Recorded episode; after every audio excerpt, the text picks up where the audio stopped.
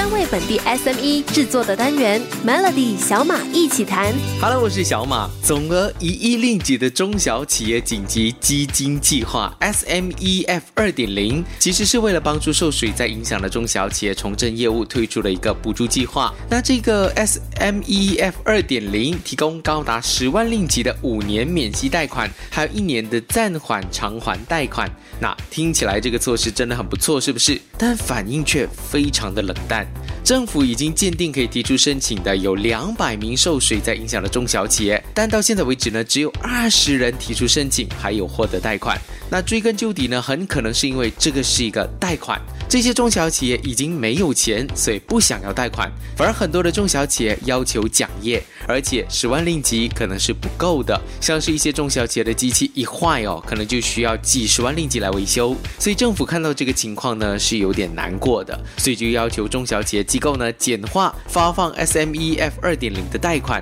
给合格的企业家，希望这些中小企业呢能够快速的复苏还有重振。那现在的条件呢也比以前变得比较简单许多，只要证明自己的公司是真的受到水灾影响，可以是在线的办公室哦，透过警方或者由地方领袖来确认，也不需要列出要添购什么样的物品就能够获得贷款了。如果想要申请的话呢，可以上到 SME Cop 的网站去了解更多详情的。明天的小马一起谈呢，再来跟你说一说中小企业其实还可以得到怎么样的一个帮助和补助。锁定 Melody，我相信这里有很多参与科技型创业的朋友都是有志男生。这里有一个好消息要告诉你哦，财政部的子公司大马债务创投公司 MDV，还有 P2P 的借贷平台 Funding Societies 就合作了，将在未来拨出五百万令吉，扶持具有潜力的科技型初创企业，还有微型以及中小企业，希望这样呢能够帮助我国的经济复苏。MDV 和 Funding Societies 这一次的合作呢，将会产生潜在的协同效用，所以他们已经拨出了五十万令吉的资金，通过 Funding Societies 客制化融资解决方案来进行投资，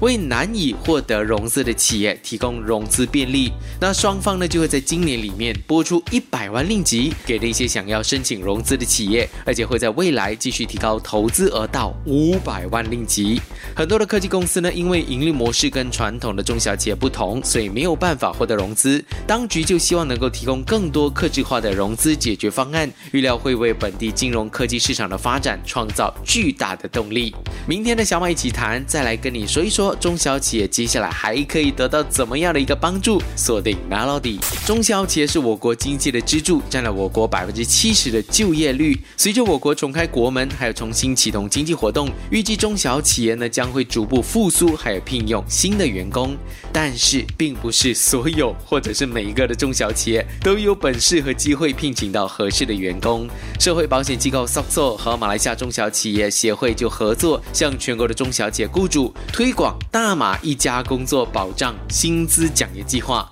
符合条件的雇主每雇佣一名本地员工，就可以获得高达四万两千令吉的奖业。这些被聘请的本地员工，如果本来不是住在公司附近，需要搬到新的工作地点，还有资格获得一次性的五百令吉的津贴。到今年的三月三十一号呢，SOCSO 推动的这个计划呢，已经成功为一千七百五十名的雇主招聘了五千一百六十二名的员工。那今年的就业保障计划向老板们提供最长十二个月的劳工工资补贴，希望这样能够加速招聘的过程。目的就是要协助中小企业请到人，还有推动我国的经济复苏。那在这个复苏阶段呢，中小企业可以透过这个计划得到很大的帮助。当局也希望通过配合这项计划所展开的系列的线上研讨会，实现政府放眼今年创造三十万个新就业机会的目标。如果想要知道如何申请，可以到 SOCSO 的网站了解更多。明天的小马一起谈，继续会告诉你中小企业可以得到什么样的帮助。锁定 Melody，疫情加速了数码化，也促使了制造商采用更少人力的解决方案。日本贸易振兴机构 JETRO 正在和政府机构以及日本公司合作，加速马来西亚中小企业采用日本工业四点零智能制造技术，已作为向东学习政策合作的其中很大的一部分。JETRO 希望看到中小企业在他们的生产线上应用其中的一些制造技术。本地的中小企业呢，可以选择他们喜欢的解决方案供应商，然后向 MIDA 提交关于使用什么样的技术，来提出要怎么样建议改进你的生产线。那一旦获得 MIDA 的资金批准，中小企业就能够采购解决方案，像是企业资源规划软件就会被集成到你们的生产线中。自从一九八二年以来呢，在日本和马来西亚两国政府的支持下，通过向东学习的政策，模仿日本的工作实践，还有再培训和研究领域的合作，利用日本的投资和技术推动马来西亚的经济发展。区域日本经济伙伴关系协定 （RCEP）